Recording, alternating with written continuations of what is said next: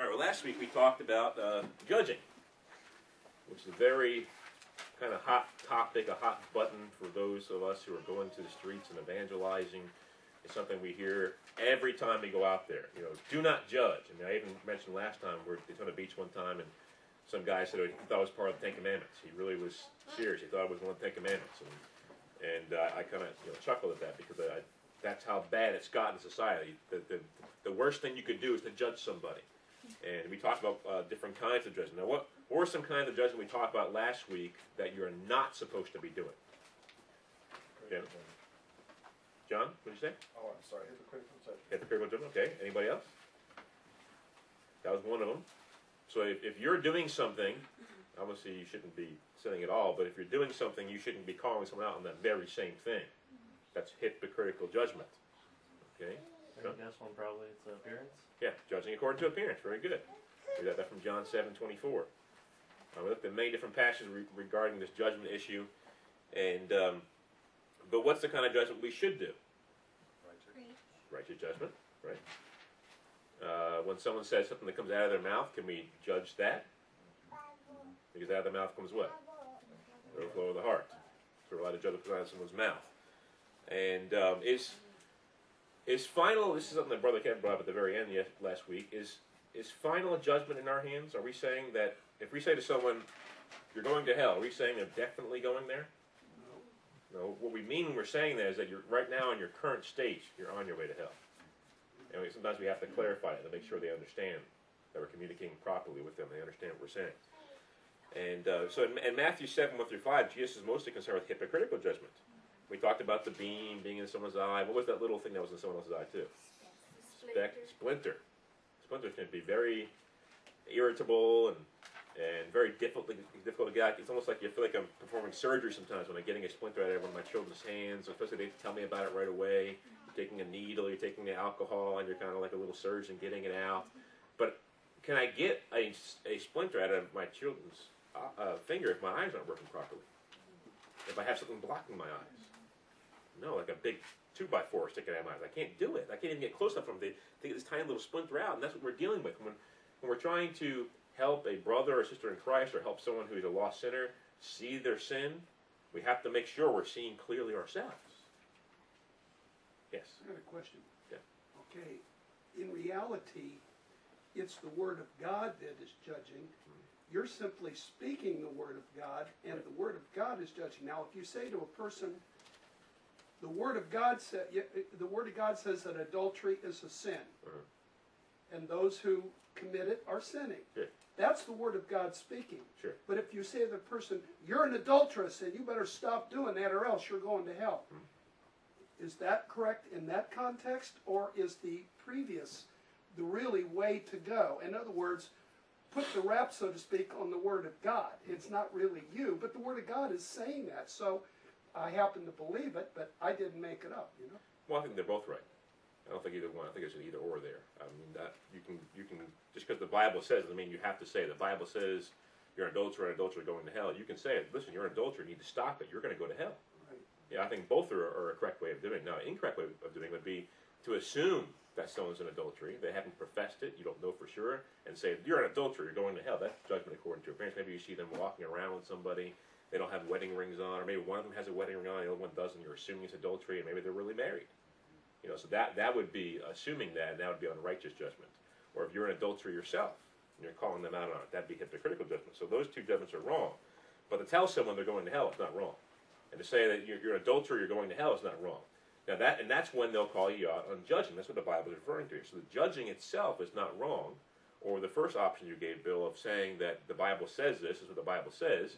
That's kind of a more uh, uh, relaxed way of saying it, or a more uh, standoffish way of saying it. Uh, and there's times we'll do that as well. I mean, when I'm speaking to uh, someone who's older than me in my family, like my grandfather or my father, I'll take a more kind of, I guess, respectful approach. I guess you can say with that, and say, listen, you know, grandfather, you know, I, I know you're you're older than me, and I'll kind of, you know, soften it up a little bit because I know he'll receive it a little better if I do it that way than if I do it the other way. So, but eh, but when we're speaking to people, we're not obligated to say it that way every single time. We must let the Lord lead us, the Spirit lead us, That's Uh, but some people need a, need a stronger rebuke than other people do. That's right. But we can't, like we talked about many times, we can't stay in this rebuke mode. Where we're constantly rebuking people at all times and being as hard as we possibly can at all times. We must let the Spirit lead us when we're to be tender and when we're to be tough. You know, so we see both in the Bible. So it's going to be situation by situation. That was a good question. And we also talked about casting pearls before swine and what that means, and and, and dogs uh, turning and, uh, and don't give your what is holy to dogs. And um, what what are the, what are the two options I gave last week? Can someone tell me what one of the options were in regard to interpreting that passage, that verse, uh, Matthew seven six?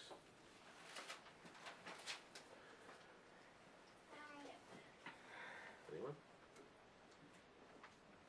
Okay, well, what, what was holy given to dogs is, is the Jews would understood it to be the holy food that's brought to the priest. They were to eat that. They were to take that and sacrifice to the Lord and eat part of that. They weren't to throw that out to dogs who were scavengers. They were wild animals. They weren't clean out. They're considered unclean animals. You don't task what is holy to dogs, and you also don't throw pearls to swine. Now, little pearls, the tiny pearls, they look just like the food that pigs would eat. So sometimes they would cast at them. And what's a what's a pig gonna do when they go to eat this food? I think it's food, and they find out it's not food. A wild pig. They're gonna get angry. And gonna turn and tear you to pieces. And wild pigs, I've, I've studied with myself. They're pretty nasty. They're, they have a vicious bite, and you don't want to be around them. Uh, They most smell times, terrible too. Yeah. I've killed them. yeah, most times people are up the tree if they see one of those things coming, man, because they don't want that thing to bite them. Uh, so what we saw from this verse is what Jesus is trying to articulate here is that you need to determine what someone needs to hear from you by their condition. Okay, just like you don't give what is holy to dogs, that's not fit for them. You don't give pearls to swine because of what will happen in return, and they're supposed to be eating pearls in the first place. Therefore, when you're talking to someone about the truth, if they're humble, you give them grace. If they're prideful, you give them the law. You give them judgment. You give them sin. You give them hell. If they're broken, they know they're a sinner in need of a Savior. You give them grace, mercy, and the cross. So it's all about you determining, you're making a judgment call, as Jesus is talking about here. You're determining what a person needs according to the situation. So that was one of the, the interpret. I think that's probably the proper interpretation of this passage. In the past, I may have believed that that, that the, those dogs and the swine are actually just reprobates, and you don't give them the gospel because reprobates will just they won't do anything good with it. And, that, and that's a, it's a point. I mean, I think that's true. But I don't think that's what Jesus is saying here. The example you shared yesterday of the, when you were preaching, or a brother was preaching, and the one came and took the Bible and started ripping it out. Right. You don't give the holy, you know, the holy Bible to God's word to someone that's just gonna Right. tear it up, and Right. so that was, that was a good example there. Yeah, I mean, I'll, I'll share it for people who weren't here that I was preaching at East Carolina University back in, um, I think it's about 2006. And I was preaching, and my, we had, you know, our, our book bags with our tracts and Bibles behind me while I was preaching. This guy was off in business, and I was preaching, and he would, would say something that was weird, didn't really make much sense, and then he was pacing back and forth, mumbling under his breath. I could just sense there was something demonic going on over there. And all of a sudden, as I'm preaching, started charging at me. I'm like, oh, what's? I'm trying to prepare myself for the worst here. And he passes right by me, grabs my friend's Bible, runs off with, it, rips up in pieces he's running away, throws it in the air, ripping it up in pieces. And uh, you know that's kind of like what the a reprobate will do, or someone who's demonically possessed. I wouldn't give that guy the gospel, the good news. I'd give him the hard news, or I'd, if he's demonically possessed, drive the demon out of him, so he can receive the, uh, the gospel. Needs.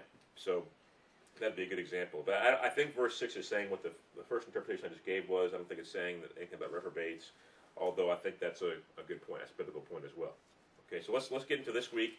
Uh, we're going to go through Matthew uh, chapter seven, verses seven through twenty. All right. Ask and it'll be given to you. Seek and you will find. Knock and it'll be open to you. For everyone who asks receives, and he who seeks finds. And to him who knocks it'll be opened.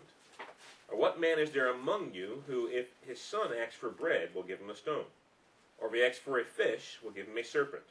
If you then, being evil, know how to give good gifts to your children, how much more will your Father who is in heaven give good things to those who ask him? Therefore, whatever you want men to do to you, do also to them, for this is the law and the prophets. Enter by the narrow gate, for wide is the gate, and broad is the way that leads to destruction, and there are many who go in by it. Because narrow is the gate, and difficult is the way which leads to life, and there are few who find it. Beware of false prophets, who come to you in sheep's clothing, but inwardly they are ravenous wolves. You will know them by their fruits. Do men gather grapes from thorn bushes, or figs from thistles? Even so, Every good tree bears good fruit, but a bad tree bears bad fruit. A good tree cannot bear bad fruit, nor can a bad tree bear good fruit. Every tree that does not bear good fruit is cut down and thrown into the fire. Therefore, by the, your, their fruits you will know them. Okay, so we have in, in verse 7 and 8, we have Jesus once again getting back to this issue of prayer, of asking, of seeking, of knocking. And in verse 8, well, we have, in verse 7 and 8, we have some conditional statements made here. Now, these aren't unconditional statements. Doesn't mean that anything you ask Jesus for, he's obligated to give it to you, or that he's going to give it to you. Doesn't mean that everything you knock for or, or seek to find that God's going to give it to you. So we can't take verse 7 and 8, pull it out of the Bible, extract it from the rest of Scripture, and say this is what it says. Okay, so I want to take you to some passages here to talk about prayer. And I think one thing Jesus is getting at here by making these statements is persistence in prayer. Okay? And let's let's look at some situations. Let's look at Luke chapter, let's look at Matthew 15, verses 21 through 28. Matthew 15, 21 through 20. And we have this Gentile woman, and we know that Jesus came to Jews. He didn't come for the Gentiles, uh, although he wants all Gentiles to be saved. But he himself did not come to be a minister to the Gentiles. That every once in a while throughout his ministry, a Gentile would appear and he would minister to him. He wouldn't just cast him away. But we have here a Gentile woman being persistent. Matthew chapter 15, verse 21. Then Jesus went out from there and departed to the region of Tyre and Sidon. And behold, the woman of Canaan came from that region and cried out to him, saying, Have mercy on me, O Lord, son of David. My daughter is severely demon possessed. But he answered her not a word. The disciples came and urged him, saying, Send her away, for she cries out after us. But he answered and said, I was not sent except to the lost sheep of the house of Israel. Then she came and worshipped him, saying, Lord, help me. But he answered and said, It's not good to take the children's bread and throw it to the little dogs. And, he, and she said, Yes, Lord, and even the little dogs eat the crumbs which fall from the minister's table. Then Jesus answered and said to her, O woman, great is your faith. Let it be to you as you desire. And her daughter was healed in that very hour. So we have this woman persisting with Jesus, not giving up, almost like not letting him go. You know, kind of like uh, Jacob before he was his name was changed to Israel, not letting God go, not letting Jesus go until he blessed him, until he touched him. He touched his hip socket and he walked around with a limp the rest of his life. He never, never was the same again. And this woman, she wouldn't let go of Jesus. Even after he said, called her a little dog, she still humbled herself and would not let go of him. And, and he and he blessed her in return. So I think what we see here in Matthew 7, 7, 8, we have Jesus uh, talking about persistence in prayer, seeking, knocking, not giving up. Let's go to Luke chapter 11, uh, verses 5 through 8. And we have the parable here of a man who comes to his friend in the middle of the night.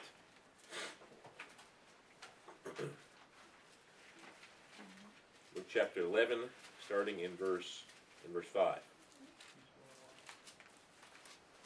And he, Jesus, said to them, Which of you shall have a friend, and go to him at midnight, and say to him, Friend, lend me three loaves? For a friend of mine has come to me on his journey, and I have nothing to set before him. And he will answer from within and say, Do not trouble me. The door is now shut, and my children are with me in bed. I cannot rise and give to you. And I say to you, though he will not rise and give them because he is his friend, yet because of his persistence, he will rise and give him as many as he needs. So if a man who will rise after persistence, not because he's his friend, it's because he's bothering him, will rise and give him the bread he needs, how much more will God, who loves his children, who cares for them, will give to those who are persistent in prayer, of course, if it's his will. Okay? And then one more I want to share with you is uh, the persistent widow in Luke chapter 18, uh, starting in verse 1. So we see this throughout the scriptures of this persistence with God in prayer, not giving up, not praying just one time and saying, well, God, I guess they wouldn't want to answer, or God's not answering my prayer and having a complaint against God, but being persistent with God. He expects you to do this. So Luke chapter 18, and starting in verse 1. Uh, then he spoke a parable to them that men always ought to pray and not lose heart. Always ought to pray and not lose heart, saying, There was in a certain city a judge who did not fear God nor regard men. So it's a wicked judge. Now there was a widow in that city, and she came to him, saying, Get justice for me from my adversary. And he would not for a while. But afterward he said within himself, Though I do not fear God nor regard man, and because this widow troubles me, I will avenge her, lest by her continual coming she weary me. And the Lord said, Hear what the unjust judge said. And shall not God, shall God not avenge his own elect who cry out day and night to him, though he bears long with them? I tell you that he will avenge them speedily. Nevertheless, when the Son of Man comes, will he really, really find faith on the earth? Good question. When the Son of Man comes, will he really find that kind of faith on earth? Faith that perseveres and persists with God in prayer regarding this issue. Um, now, there are conditions for praying to God. Uh, we have in James chapter 4, verses 2 and 3, we have, you don't have to turn there, but we, what we have there is James saying that you do not have because you have not asked. And you ask and do not have because you ask amiss, that you may spend it on your pleasures. So when we come to God, first we must ask. That may be the reason we don't have. And if we do ask and we don't have, one of the reasons could be we're asking with the wrong motive, with the wrong heart towards God. And not only that, uh, we see that in in prayer um, that if we have regarding if we're regarding sin in our heart in prayer, God will not answer your prayers. In fact, God, according let's look at Psalm sixty six eighteen. And if you don't feel like turning through the Bible, I'm going to turn through a couple of few verses here. You can just listen and jot down the references if you want. But Psalm 66, 18 um, says this. Says, If I regard iniquity in my heart, the Lord will not hear. Doesn't mean that God actually literally doesn't hear you. No, I think it means He's putting a deaf ear towards you, so to speak. He's basically ignoring you. Because if God didn't hear you, I guess God wouldn't be omniscient, would He? He wouldn't know all things. He wouldn't know what you're saying. But he not as if he doesn't hear in a way where someone's deaf and they can't hear. He's not hearing in the sense that he's ignoring you because you're regarding iniquity in your heart. And then we also have um, Proverbs chapter 28 and verse 9. I'm going to say something similar here. And it says, uh, One who turns away his ear from hearing the law, obviously obeying it too, even his prayer is an abomination. So turns away his ear from hearing the law, even his prayer is an abomination. Uh, Isaiah 59 and verse 2 says something similar. It says, uh, we'll start in verse 1. Behold, the Lord's hand is not shortened that it cannot save, nor his ear heavy that it cannot hear. But your iniquities have separated you from God, and your sins have hidden his face from you, so that he will not hear. He will not hear. And then one more, Micah chapter 3 and verse 4. And uh, I believe Micah is right after uh, Jonah here. Amos, Obadiah, Jonah, Micah, there we go. Micah 3 4. Uh, then they will cry to the Lord, but he will not hear them. He will even hide his face from them at that time because they have been evil in their deeds. So he will not hear them. He will hide his face from that time because they have been evil in their deeds. So obviously, if someone is coming to God in repentance and confession, he's going to hear that. They have a broken and contrite heart before him. I'm not by any means saying that. But if someone is considering themselves okay with God, yet they're regarding iniquity in their heart, they're not coming to God for a confession or repentance, and they're praying to God, God's not going to hear their prayers. God's going to ignore their prayers. In fact, there's oftentimes I'll say this line in the open air, and I think it has a, an impact on people who are listening. Because here in America, we, we're taught, you know, just confess your sins to God every single day and keep on doing them, confess your sins, and it's okay, no big deal. So I tell people, I listen, if you come to God tonight, those of you who are saying you're sinning every day, you come to God tonight, and you ask Him for forgiveness, but you're you're planning in your heart to go out and do the same thing again. God will tell you no. He will tell you no. In How fact, do we, how do we know if we're hiding iniquity in our hearts? How would we know that? well, you should know your own heart. You should know if you're sinning or not. Doesn't the word say that, uh, that, that, that our heart is, is, uh, we can be fooled by our own heart?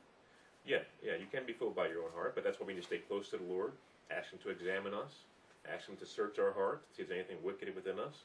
So we have this humble position before God, asking Him to search it. If we're doing that continually, God surely wants us to know if we have sin in our life or not.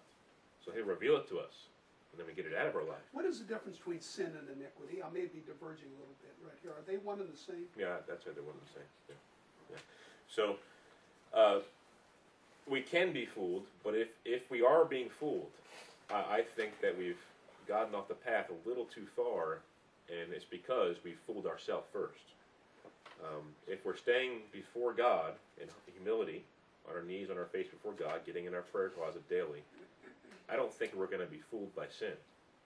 Now, there are people who profess to be Christian. They'll just they'll get into this pattern of sinning every day, and it's no big deal because they've been taught. And then they may be fooling themselves, think I'm not, you know, I'm not doing, I'm only doing this, that, this, and that wrong. They're not seeing the little things, like maybe being impatient with somebody, or uh, having unrighteous anger, or or being selfish. They might not see these little things because they're involved in these big things and not even taking care of those. But if our heart is, if we're staying before God, we're going to have a clean conscience before God. And if we're asking Him to show us our hearts, He will reveal these things and we can get rid of them, get them out of our lives. So that, that and just like I said, everything when it comes to if, if someone has sin in their life, it's a symptom of a greater problem. They don't have a strong enough relationship with God. As they draw near to Him, they'll get that out of their lives. so if, if you so the conditions for prayer is you must ask, you must ask with the right heart, and if you're asking why you're regarding iniquity in your heart, God's not going to hear. Those are conditions for prayer. Okay, and uh, there's four responses God can give to, prayer. Okay, one is yes, and we usually like that answer. It's because we feel like we're getting what we want or what we think we need, and we think we're right about what we're praying about. So yes is the answer. No, tough answer sometimes. Um, and then there's I can't hear you, which we just talked about. So yes, no, can't hear. And then the hardest one I think in my personal life has been wait. That's usually the most difficult one. And that's where it takes persistence in prayer. And maybe you don't hear God say wait, but you don't you don't hear a yes or a no, and you search your heart. I'm regarding iniquity in my heart, God, and you just need to persist in prayer. And that's what God expects you to do.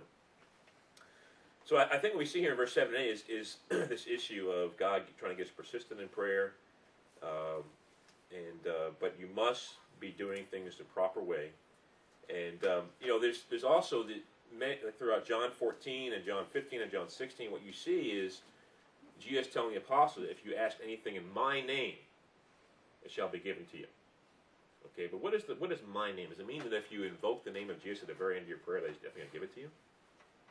Is that what my name means? Like like Jesus, the name Jesus has some kind of magical powers that if I name the name Jesus, like some kind of Harry Potter, abracadabra Christianity? No.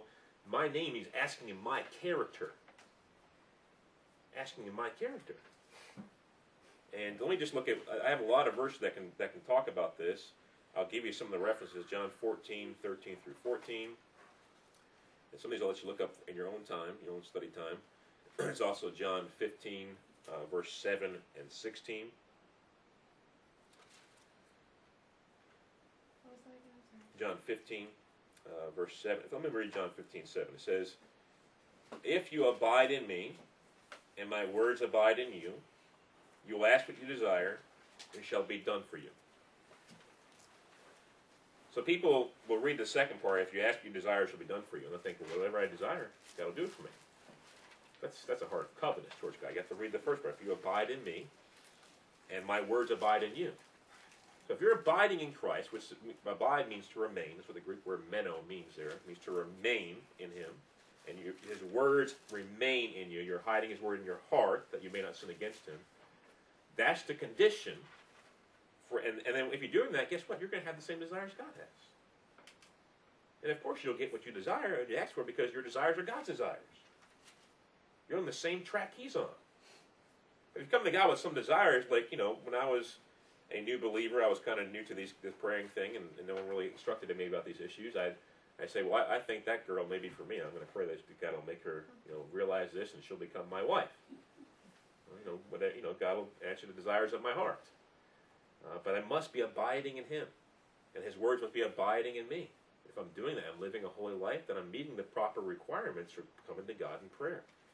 So there's, there's these conditions there. So you also have John 15, 16. And uh, this, is, this is him talking to the apostles here. A lot of Calvinists use this to, to back up the, the doctrine of unconditional election. But John 15, 16 says, You did not choose me, but I chose you.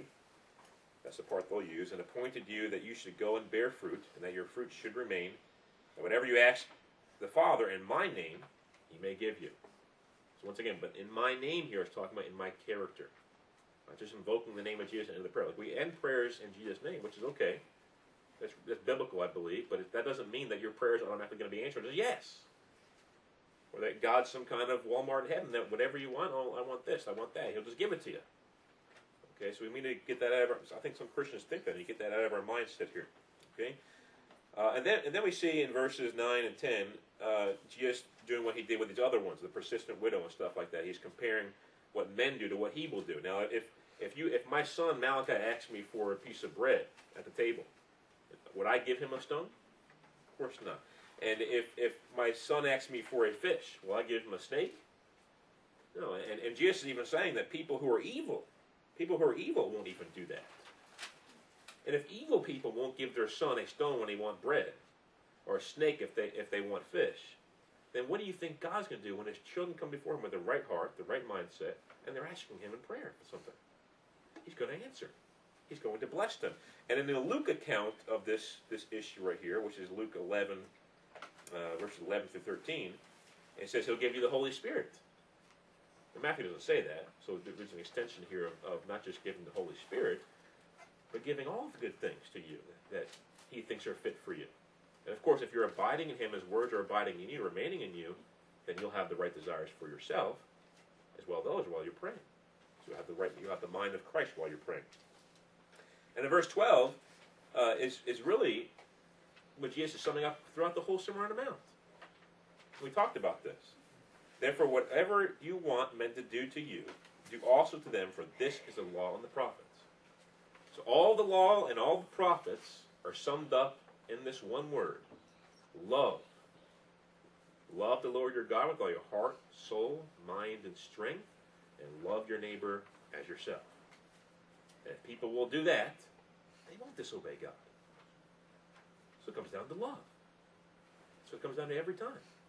And Jesus, oftentimes throughout the Sermon on the Mount, is correcting people because they think that they have it right, because they think they're following the jot and the tittle of the law, but they're not following it according to love. And that's why we see all throughout the, the New Testament, the Gospels, just healing people on the Sabbath, and they get angry about it. You know, that one man he healed, he, they, uh, in John chapter 5, he's walking through the temple and he said, You're not supposed to be carrying your, your mat on the Sabbath. What are you doing? He said, Well, the man who healed me. See, these guys thinking, This guy's never healed anybody before. This guy healed me. He told me to carry his mat. He must have more authority than you do. So I'm going to listen to him, not to you. But see, they weren't following the law of love. Jesus was. That man could see through them. And even I remember, remember later on when he, they brought his parents before him, he said, "Are you?" He was kind of mocking them. He said, "Are, are you their disciples? His disciples too?" And they got real angry about that because they kept on asking the same question over and over again. He said, "What? Do you want to be their disciples?"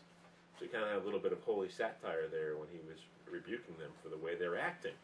When it was obvious to him the person had been healed, this man had to have been of God. He was lame for 38 years.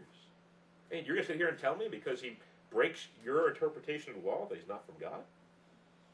So there must always be this law of love in our hearts when we're, we're dealing with people. And then we have this, I think we're getting to now, we're getting to the end of the Sermon on the Mount here. We're getting to Jesus' altar call. You know, they didn't have altars, the people came to the front and prayed a prayer, but this is Jesus' exhortation, his final exhortation to these people. Uh, they've heard everything he said. He's, he's brought them under accountability to the law those who say, Well, I've never committed adultery. Well, have you lusted before?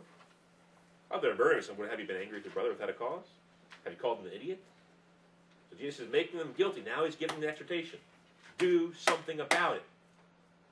Because if you have good information, you have truth, but you do nothing with it, you're damning yourself worse.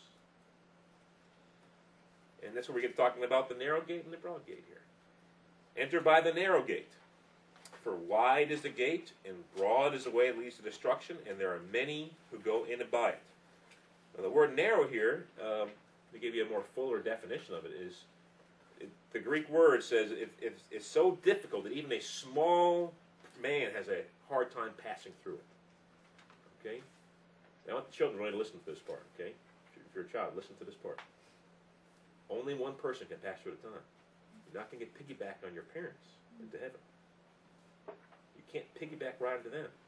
You know, I picture this. I go to a, I go to a gym, and they have this this turnstile thing. You have to swipe your card and turnstile, and only one person at a time can go through there. That's what this narrow gate is like. You can't get on your parents' back and and piggyback into heaven. And they can't drag you through with them. You have to decide yourself to go through the narrow gate. Only one person at a time can go through. And you must have that card of Jesus to swipe in there, the blood of Jesus Christ. Otherwise, you ain't access denied, is what it's going to say. It's going to deny you. Okay, so there's a narrow gate. But wide is the gate, and broad is way leads destruction, and there are many go about. So this broad way, and broad, the, the Greek word has basically is saying it has ample space, ample room for everyone and anyone. There's plenty of room in hell. Plenty of room. You know, I, I've driven in lots of big cities, York, Chicago, Los Angeles. They have these eight lanes on each side of the highway. Still traffic jams. There's no traffic jams nowhere to hell. Not one. There's no traffic jams in hell. God doesn't run out of room. Doesn't he runs out of room and says, okay, well, I don't have enough enough room for you, so you can go to heaven now. No, it's a broad path, a broad gate, a wide gate. There's plenty of room. If you choose not, there'll be room for you. There will be. God has plenty of space. That's a very sobering thing. I remember studying this. I just began to think about that and meditate upon that. As you meditate upon that, not only will it keep you on the right path, but also give you concern for others. You know, we have this great gift of eternal life. We worship God in spirit and truth. We sing songs to Him. We pray to Him. Read the Bible. Will we open our mouths to others and speak the truth to them? Or do we not care that this this path is so broad that they can fit in there? That's the question we must ask ourselves. Do we care about them? And there are many who go in by it. And you got to see the distinction here between many and few. There's few who are saved, and many who will go to hell. So, according to Jesus, more people are going to hell than are going to heaven. I think it was William, uh, maybe it was William Booth, or it might have been Charles Spurgeon. I'm not sure who said this, but if men are going to go to hell, let them go as we are, like my children do to me. They have their hands and feet around my ankles. I'm walking around the house with them. Let them go with our hands wrapped around their feet, telling them, don't go. Know, even their relatives who are in hell right now, they're crying out to us. Go. Tell them. Don't let them come to this place of torment, which I am in right now, where I have no relief, not even a drop of water for my tongue. As we see in Luke 16.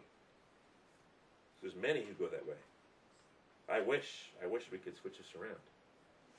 I do think this is a definitive statement that from the Lord Jesus Christ that that's, he's saying that's the way it's going to be in the very end. I wish we could switch around, but I'm going to do everything I can to make sure it's that that many is a small amount as possible. Small amount as possible. Because narrow is the gate, and difficult is the way. Now, a different word now. Difficult is the way. So, once you walk in through this gate, it's narrow. Jesus is the only way. You walk through the gate. Now you have a way. It's not over. You don't walk through the gate and, ah, I'm here. There's a way to walk. And it's a difficult walk. This word could also be translated as uh, trouble. It's a troubled walk. Afflicting, afflicting walk. A suffering walk. A compressed walk. A con, uh, constr- a construed walk. It's compressed. It's narrow. It's there's affliction. There's suffer. There's trouble. It's not easy. So if you think in your heart and mind, well, Christianity's easy. I don't think you have the Christianity of the Bible. If your Christian walk is easy, maybe there's something wrong with your Christian walk. That's what the Bible says. So it's a difficult way. And that's why, and that's precisely why only a few will find it. It's a difficult way. And only a few will stay on it. Now we go to the, the parable of the of the sower. So Matthew chapter 13, in verse 18, we have Jesus explaining uh, the parable of the ground. That's what I would call it, parable of the ground. It says, Therefore, hear the parable of the of the sower. When anyone hears the word of the kingdom and does not understand it, then the wicked one comes and snatches away what was sown in his heart. This is he who receives seed by the wayside. But he who received the seed on stony places, this is he who hears the word and immediately receives it with joy. And he has no root in himself, but endures only for a while. For when tribulation, there's that word again, or persecution arises uh, because of the word, immediately he stumbles. Now he who received the seed among the thorns is he who hears the word, and the cares of this world and the deceitfulness of riches choke the word, and he becomes unfruitful.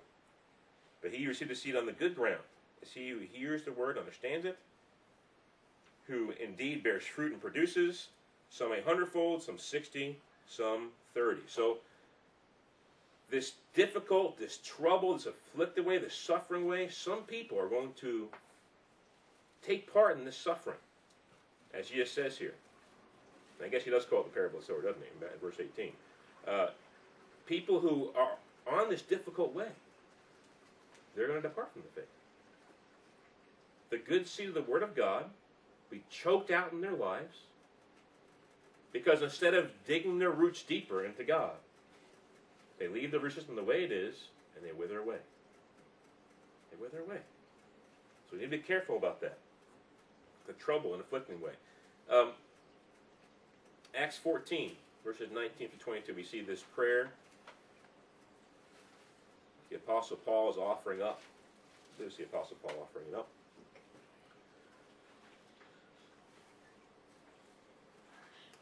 In Acts 14, and start in verse 19, we'll see what happened to Paul first, and then we'll see what, what was said. So then the Jews from Antioch and Iconium came there, and having persuaded the multitudes, they stoned Paul and dragged him out of the city, supposing him to be dead. However, when the disciples gathered around him, he rose up and went to the city. The next day he departed with Barnabas to Derbe. And when they had preached the gospel to that city and made many disciples and returned to Lystra, Iconium, and Antioch, strengthening the souls of the disciples, exhorting them to continue in the faith, and saying, very important saying here, we must through many tribulations enter the kingdom of God. Through many difficulties, through many sufferings, through much trouble, enter the kingdom of God. And that's an exhortation to the saints, and that's one I want to give you as well. There will be trouble. Expect them. Don't hope for them, of course, but expect them. They're going to happen because of the way we are compared to our place with the world.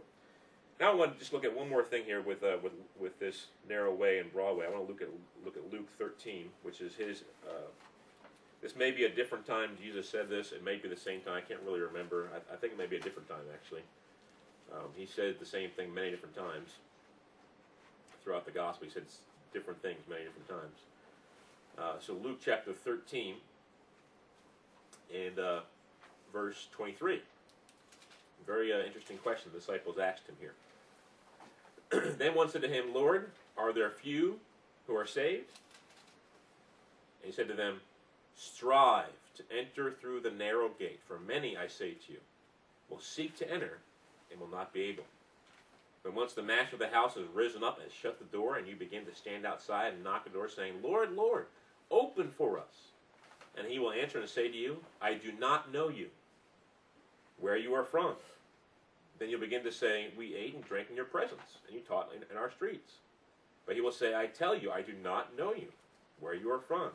Depart from me, all you workers of iniquity. So, in contrast to what we see in Matthew 7, which is a part of Matthew 7 I can get to today, this says, I don't know you. Not I never knew you. I do not know you. But I want to focus on that first word in verse 24 here strive. The Greek word is agonizomai. What English word do you think we get from that? Agonize. Agonize. This is an agonizing journey, this Christian faith. You must agonize over it. Agonize in prayer. Agonize against the flesh, the world, and the devil. Agonize against temptation. Agonize around the open air, preaching the gospel, sharing the gospel with people. Agonizing. Being in the world, but not of the world. Not going to be a pleasant journey. But this is the, the path marked out for those who choose it, the narrow path. And then we see in verse 15, it says, Beware of false prophets who come to you in sheep's clothing, but inwardly they are ravenous wolves. So false teachers, false prophets, they look like sheep. At least on the outside. But inwardly, they are raving wolves. How dangerous that is for the body of Christ. And I think God, sometimes God allows this, these false prophets. Sometimes He may even send the false prophets.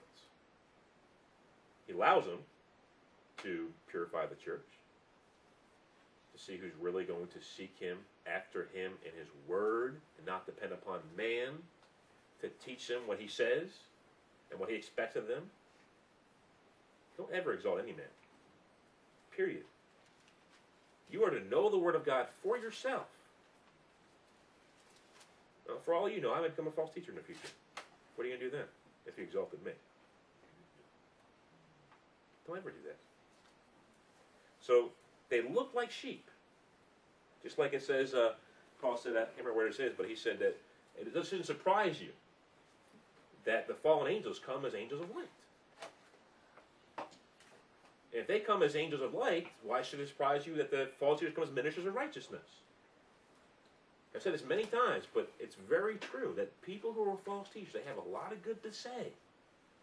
And there's a little bit of poison that'll kill you. And you need to be aware of that. They are raving wolves inwardly. You will know them by their fruit. They always expose themselves. Eventually, they will show themselves for what they are. And by the fruit doesn't mean that people are getting saved or not getting saved. That's not what it means here. It means the fruit of their life. You'll see it eventually. You see them spending money on things like, you know, we've got a little clip of Creflo Dollar not too long ago, and things he said. If people don't get shocked out of exalting him as their teacher from that, I think they might be beyond hope. He showed his fruit. Benny Hinn showed his fruit. I remember one clip he said, I wish I had a Holy Ghost machine gun. I could shoot him and kill him. From the people who are coming against his ministry. He's shown his fruit. You know, people have done uh, lots of different studies and and uh, they've taken hidden cameras into these different ministries. And you see their fruit, what they are behind, not what they are on TV, but they are behind closed doors. And you see what they are. They, and you'll know them by their fruits.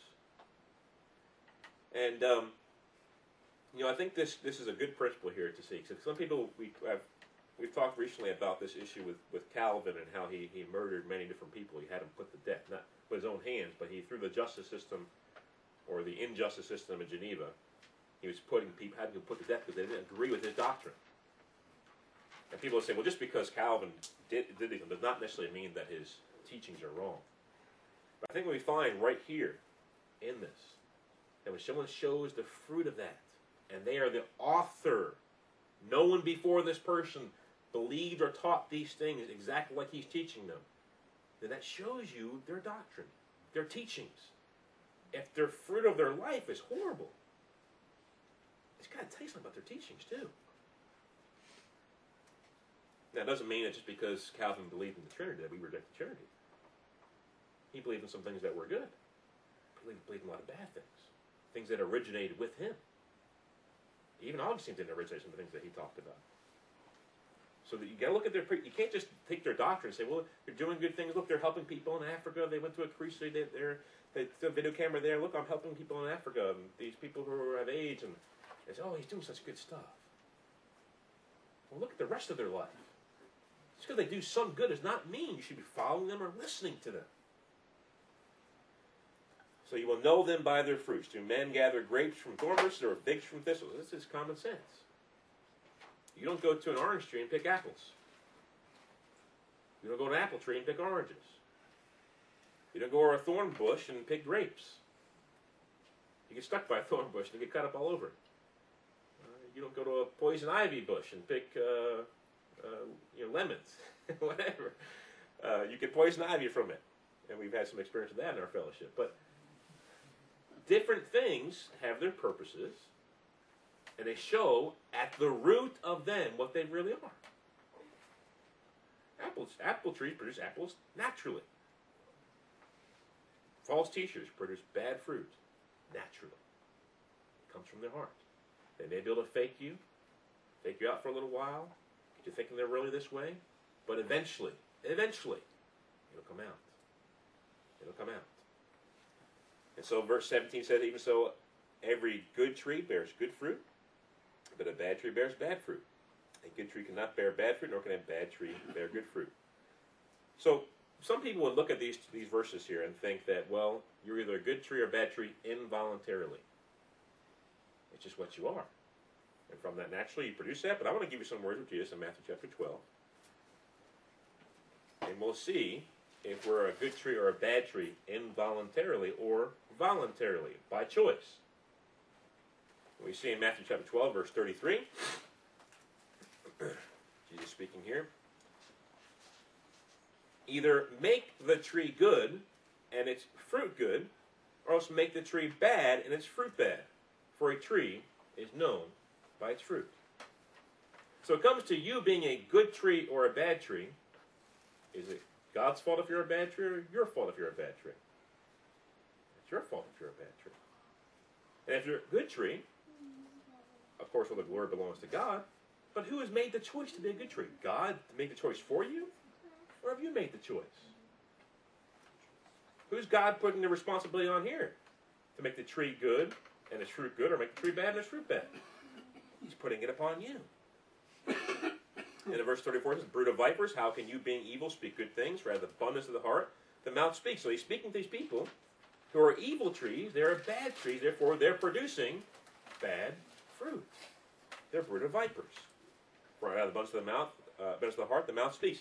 A good man, out of the good treasure of his heart, brings forth good things. And an evil man, out of the evil treasure of his heart, brings forth evil things. So, are there good men in the world? Are there good men in the world? Is she speaking about an imaginary person here? Oh. So there are righteous men in the world. There are good men in the world. Now, when he, says good here, obviously Jesus is not he's not ignorant to the fact that every man has sinned. So no one is good in that sense. In that sense, only God is good, according to Jesus. Speaking to the young rich, rich, rich ruler there. Uh, no one's good but God. So in that sense, never done evil, no man is good, no one is good. But in the sense that what are you living continually right now? What is your tree right now like? What is your fruit right now like? There are good men. There's awful evil men. There's also evil men. But you decide whether you're going to be evil or whether you're going to be good. In verse 36, but I say to you, every idle word that men speak will be given account of it in the day of judgment. For by your words will be justified, and by your words will be condemned. So, important. And then he said, and it says in, in verse 19, every tree that does not bear good fruit is cut down and thrown into the fire. Therefore, by their fruits you will know them. So the bad trees are cut down and thrown into the fire. The good trees will be in the Lord's vineyard forever and ever. Okay, so to sum up here, um, Jesus says ask and seek and knock, it's not unconditional. You're going to receive no matter what. There's conditionals. To, there's conditions to prayer. The conditions are are asking, seeking, not asking amiss, or asking with the wrong motive, not regarding iniquity in your heart, and we can have confidence when we come in that state before the throne of God. We can have confidence that He will hear us, and that He will answer. We know that there's a narrow way and a broad way. The broad way is accept just as many people who want to go. Just as many people who choose to go, they can accept it. There's also a narrow, a difficult, a troubled, and afflicted way. And only few find it. It's a way you must strive, agonize over to get into. There's no sitting back relaxing in your retirement chair, rocking back and forth on the porch of Christianity. No such thing as that kind of Christian. Christians agonize. It's difficult. That's the way God intended it to be. Because then those who really, really want it will be the ones who get it in the end. All right. All right, does anyone have any uh, questions, uh, comments, objections, things they want to add?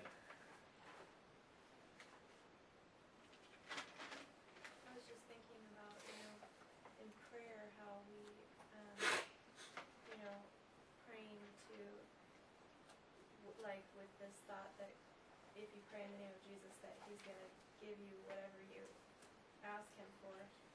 I used to um, think of that verse, you know, that says, "Delight yourself also in the Lord, and He will give you the desires of your heart." You know, I used to think of that as just one fold. You know, where if I delight in the Lord, then He's automatically gonna give me whatever I want. Right. You know, but then someone shared with me that the other side of it is that maybe the Lord just wants you to focus on delighting in Him, and then He will give you the desires of your heart, which are His desires. Right. Like, you know, He'll change the desires of our heart as we delight in Him, and then, you know, because I can look back at the things that I used to want for myself, and the things that I now desire are totally opposite. You know, like I never would have desired to go share the gospel before I was saved. Right. You know, but now I do, and it's it's proof that there's something that the Lord is, you know, putting in me to desire. I can confirm that, because the Lord showed me the very same thing. I started thinking the way that, that a lot of, I hate to sound cynical, churches teach, that if you have this desire within you and you're good enough, God will give it to you, but is it really, is that, is it saying what you said? In other words, it's Him that puts the desire in your heart. It's not, you know, just the opposite way around. Yeah. And uh, I, I, I, I agree with you totally on that. And then as we grow in our love for the Lord, His desire that He puts on our heart is to be delighting in Him more. Right. You know, so. Yeah, uh, what verse is yeah, absolutely. Yeah, so the condition for God giving you desires of your heart, is you delight yourself in Him. If you're doing that, your desires will be the same as His, the same practice Him, and then you will receive from Him because that's what He wanted you to have in the first place. Yeah, there was a testimony of that, just, just, uh, yesterday, was it, Oh, yeah. um, with Sister Should I Nita, go to the with prayer? prayer? I think, uh, the Lord must have gave you that, because he, he answered it, well, We had been praying about those steps. There were like these Yes. twenty thousand pound steps or two thousand Yeah. pound steps Right. out there. Anita shared with hundred me. pound steps. Twenty-six hundred, okay. Praise the Anita had shared with me, she said, um, sister, we need to pray that when he takes those to the dump, the dump will be able to use those steps. And, so it- I said, desire it. okay, well, Yeah. I'm gonna pray that too, because otherwise it's gonna be really expensive to drop those off there, you know? So it was supposed to be fifty-six dollars and twenty-two cents. He said, I'll take it off your hands for twenty bucks because I can use it in my creek to reroute my creek. There you go. So That's when great. we shared that, I thought. I thought that it must have been Nita delighting herself in the Lord, the Lord giving her that desire to pray, Right. you know, It's giving great. her the prayer to pray, and he's got the answer on the way. That's great. He- The, the man's gonna use it. That's great. So that'd be, that's a perfect example of that kind of thing. Yeah. I wish I were gonna try. That's Praise amazing. the Lord. Y- Y'all should have No, brought the just steps go over to my back house, down they'll the- pick them up for free. Oh, really? I doubt they'll get up that. I don't think you hill can get them down your hill, man. I mean, they picked up a freezer that was like ten feet long and this feet, I mean, of course, it didn't weigh twenty-six hundred pounds. But they, they fashion themselves in their services, they'll pick up anything you put out there as part of your monthly service, which is They get thirteen. the service here. Huh? They get that service. Oh, do you? Oh, I wouldn't touch it I though. don't think they. I, Well, I, now- I'm sure they would. Now, how, how'd you get it off your trailer though? The, uh, this big Komatsu, and this thing is about, uh, two stories high, this, this front end loader at the dump. Oh, okay. He took it off. Okay. And he goes to the front of the trailer and Just grabs scraped it the off. front and dragged it off, and it didn't come off the first time. It was like, you know, leaning this way, going that way. And he finally got it rolled over, Right. and then he had to grab it again, roll it again. When it rolled off, it broke, and part of it broke off. Yeah. But he was still The able to use T it. Dial wouldn't pick it up, I'm sure, they would, they wouldn't be able to get it out. no, no. You would No, not be no, able no. Yeah, I, I, I, I didn't know you had done it yet. and I was thinking to myself last night, man, we should take a sledgehammer to it, just like break it into small pieces, and then you can actually get it off of there. Well, I had that thought also, but twenty-six hundred pounds of braking, Yeah. that's twenty-six hundred pound chunks, or 52 50 pound chunks. Right. 52 50 pound chunks. Right. That's a lot of moving stuff.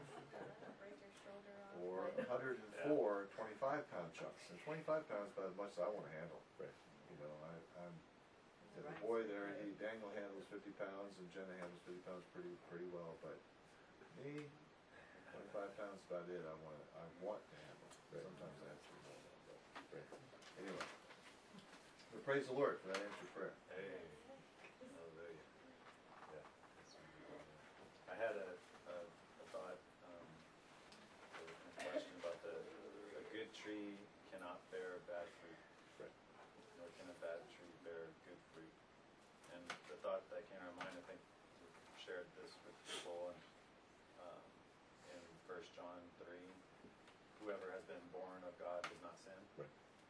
Um, For his seed remains in him and he cannot sin Right. because he has been born of God. Does that kind of relate to that? I would think so. That kind of relates to that? Yeah, I think it all relates to abiding in Him too, like in John 15, 1 through 6. Abide in Him, produce much fruit. Uh, but abiding in Him is a moment by moment thing. It's not a, okay, I'm abiding in Him, I'm stuck abiding in Him now.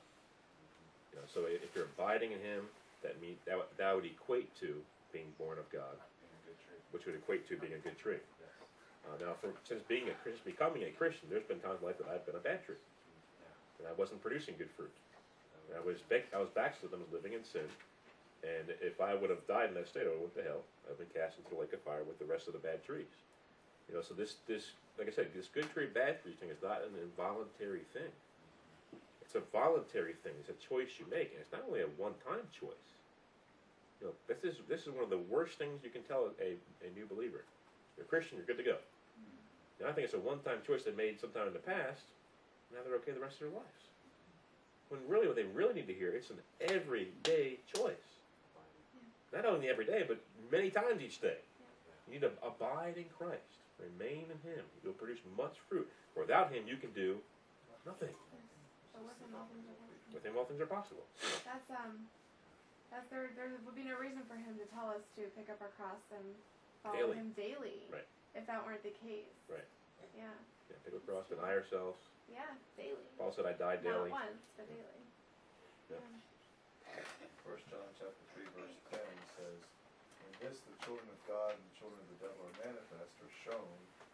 Whoever does not practice righteousness is not of God, nor is he who does not love his brother. And love being the command, both supremely for God and love our neighbors ourselves, if we're sinning against our brothers and sisters, whether in, in the body or Adamic brothers and sisters, if you will, uh, then we're not loving them and we're not loving God. Right. Yeah, that, that verse, there's, there's times earlier in my walk with the Lord that reading through First John three, that, that verse kinda, I get stuck on that verse where it's like, wow, maybe the born of God does not sin. And for his remains in, but there's the remains part, and he says, if you remain in me and my word remains in you. You, right? So there's the, there it is, right Right. there, right? Right. And the seed is the word of God. Parable of the sower. We just read. For his seed remains in man, maybe I, I didn't understand the seed there. You The know, that has his hope in him purifies himself. The seed is pure. Yeah, the, now, now the, the Calvinists, just kind of give you the other perspective here, will say that the sinning that, that you can't do is practicing sin. And uh, that means that you're going to stay safe. The way they think it's, they'll use, they'll use that verse as promoting perseverance of the saints. They'll say, listen, look, the seed remains in him. You can't sin. You can't practice sin, they would say. So practice. if anyone's practicing sin, they were never saved, in the fir- never had the seed of God in them in the first place. But the, the, the word hamartia there for sin is in the present active indicative, which means presently. It was indicative. There's any active sin in your life, then you're, you're practicing sin. So if you, whoever has been born of God does not presently sin? Right. If you're presently sinning, Yeah. then you're not born of God. Mm-hmm. And you- the seed of God is not in you. Well, the seed of God's in you, and you're born of God. You're abiding Him. Born of God's synonymous with being abiding Him. It's synonymous with being a good tree. Then you're living a holy life. But again, you're not, but then again, you're not born again and again and again and again and again. No, no. That, that, that, I don't think the born of God here is talking about being uh, the, the born again experience you had the first time. See, that's Born how I always, I kind of related that in the past, you know, Right. I- okay, born, born again does not sin, okay, Right. wow. Yeah. Then Yeah. I'd have to be born again and again if I had sinned, Right. you know what I mean? Yeah, I think I think So- born again only happens once. Right. So you're born again, and then there's the, your lifespan you live, which I would call a period of probation. A.W. Tozer uses that term as well, doctrine of probation. And then at the very end, there's the final salvation. You have initial salvation, yes, final salvation is if you persevere to the end, you shall be saved. Right. That's the final salvation. But in between this period of probation or a period of testing, there's many times throughout that, like say it's 50 years. I got saved when I was 19. It lived to be 69 and 50 years for me. Um, then that, during those 50 years, there's many times where I'm in danger of losing my final salvation if I die in my sin. But it isn't every time I've sinned since become a Christian. I've lost my salvation and I've gained it again. I've lost it and I've gained it again. I was born again. I got to be born again and again and again and again. And that's just really a misunderstanding of what that what born again means. You're born from above one time, uh, but showing that you're born of God, showing that you're abiding in Him, that you're a good tree, is a matter of showing it through your works and through the way you're living your life. And the Calvinists, once again, would go back to this practicing thing. And they would say, well, this, this practicing means you're only doing, you're not doing it so many times per week. And you ask them, what's the number? They can't give you a number. And I said, well, we don't know what the what practicing means, but God knows what it means. You know, so if, if you used to, you know, murder people once, you know, five times a year, you, you cut down to four now. And then you cut down to three, and then to two, and then, you know, you're not practicing as much as you used to. Um, of course, they wouldn't say they wouldn't use murder. They would use something like lust or something they think is a little more insignificant in their eyes, flesh, Galatians five is. Right? Selfishness or something that's used there. Yeah, so they- Paul says that those who practice these things. Right, right. but the word practice is does I don't think the word practice practice is added in there first of all. I don't think there's the word practice anywhere in the Greek. I haven't checked every inch of it, but what it'll do is the, the Greek word hamartia, it's in the present active indicative, and they'll say they'll ter- interpret it instead of saying sinning, practice sin. That's what they'll say. They'll put those two words together, and that's what you see like in the NASB. Look at the NASB uh, version of 1 John three nine. You'll see practice in there. Same probably with the ESV. So they'll- they'll say that, but, but ours will, you know, Oh, wow. if you look at practice righteousness too, 1 John 3 7. Doesn't mean you're only doing righteousness sometimes or doing it so often. So people get this idea of practicing in their mind, they think it means you're doing it so often. You know, that's what they think it means by that. Is that the NASB? This is NAS, yeah.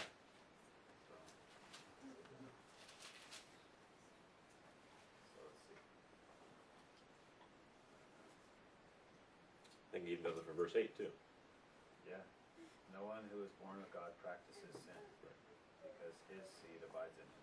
Right, what do they do for verse 8, beginning of verse 8? Uh, He who The practices one, the one who practices sin is of the devil. So that that's more that's more of a uh, that's not a literal translation there. That's more of a uh, dynamic equivalence. They're adding the word the word practice is not in the Greek. Huh. They're taking the the condition of the Greek word for sin here, and they're putting the word practice into the English. That's more of an interpretation than a translation. So that's the way they'll do it. They'll say, well, as long as I'm not doing this sin so much, so often, then I'm not practicing sin. And that's how they can get around it and say, well, I, I sin every day, but I guess in their minds, well, I'm not doing the same sin every day, they're not practicing sin. But see, you, you, you can't do that. You can't do that with the Word of God. Uh, it didn't take uh, Ananias and Sapphira practicing their sin to be able to be struck down by God. It didn't take Adam and Eve practicing eating from the tree a couple times a week for God to say you're kicked out of the garden. There's one sin and that was it. It also becomes That's- very thank you for subjective sharing too. that. How many times, know that from how many times is, is practicing? Yeah. is twice practicing a week, is that practicing, or twenty times, or, or different sins, that be different sins that I practice? And they all have their own arbitrary number of what it's going to mean. You know, I I, think, I used to think that way a little bit too, and I, I thought back to when I was in high school. I played football. We practiced every day, you know, five times a week. And then there was a time we had two-a-day practices in the summer. We practiced two times a day, five times a week, and one in the morning, one in the afternoon. So, you know, practice to different people means different things. So we can't be arbitrary about the Word of God and impose our own standard upon it. Just take it what it says, and pres- when something's in the present, active, indicative, it just means if it's indicative in your life that is presently any active sin, then you're presently actively sinning. That's what it's referring to you there. So,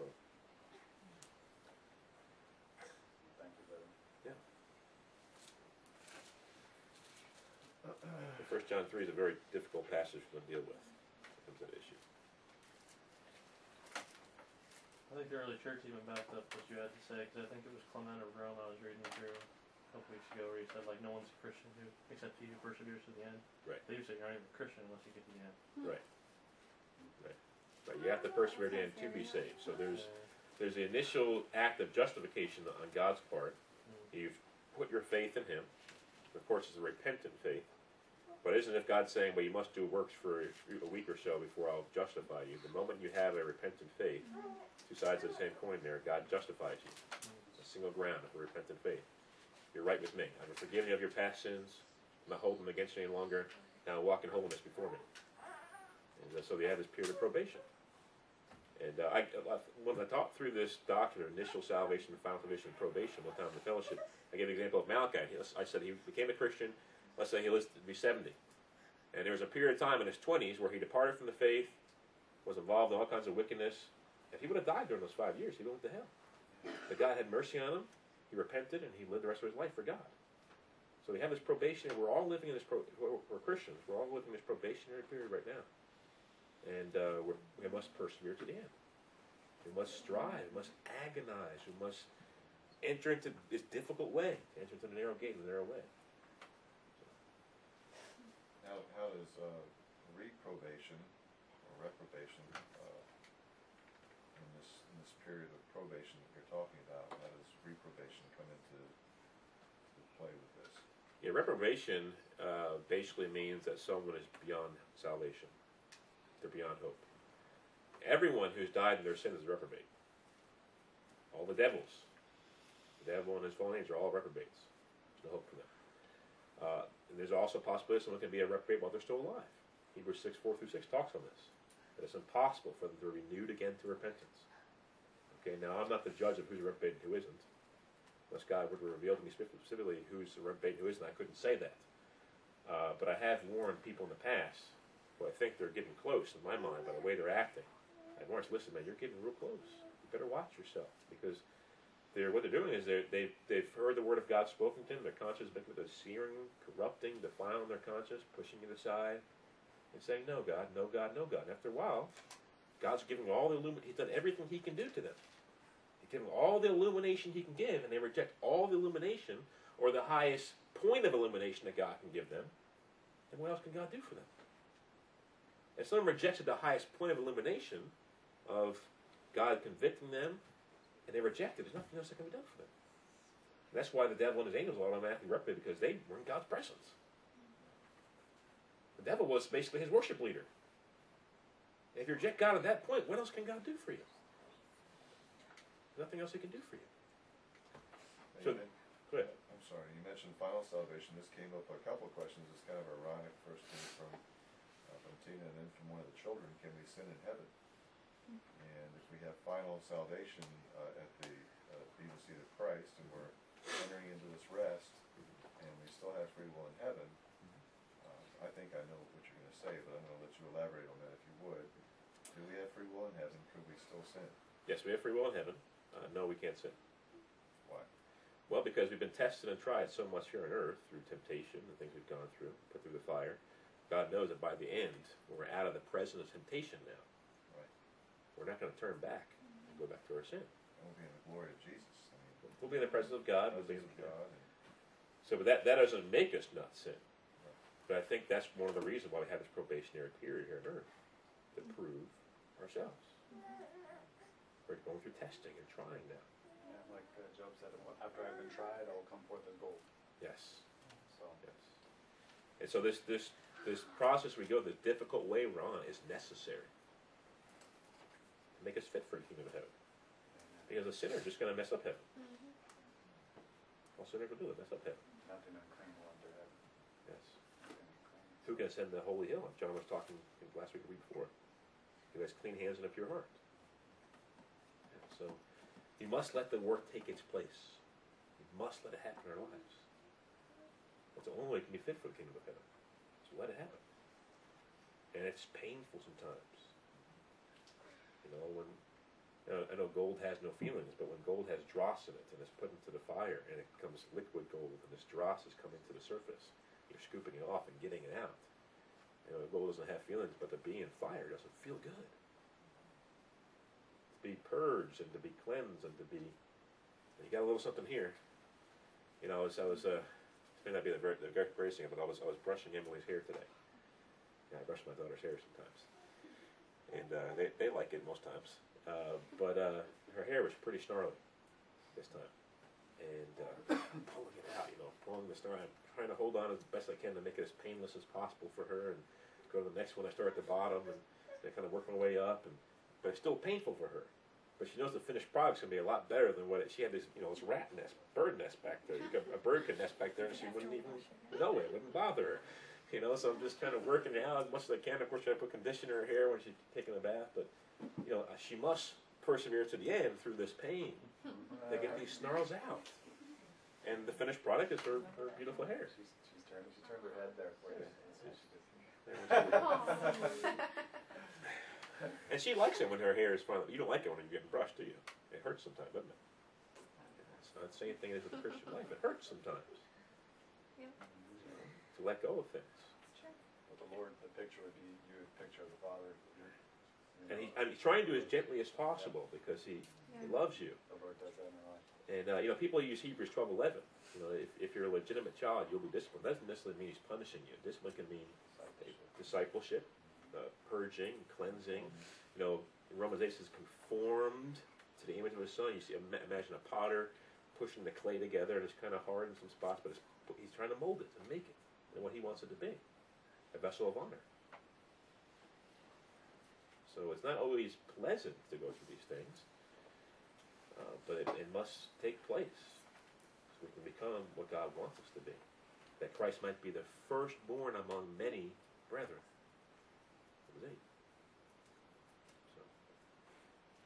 So, but maybe sometimes I, I think the only people who heard me teach on the initial salvation, final salvation, probation was John and his family.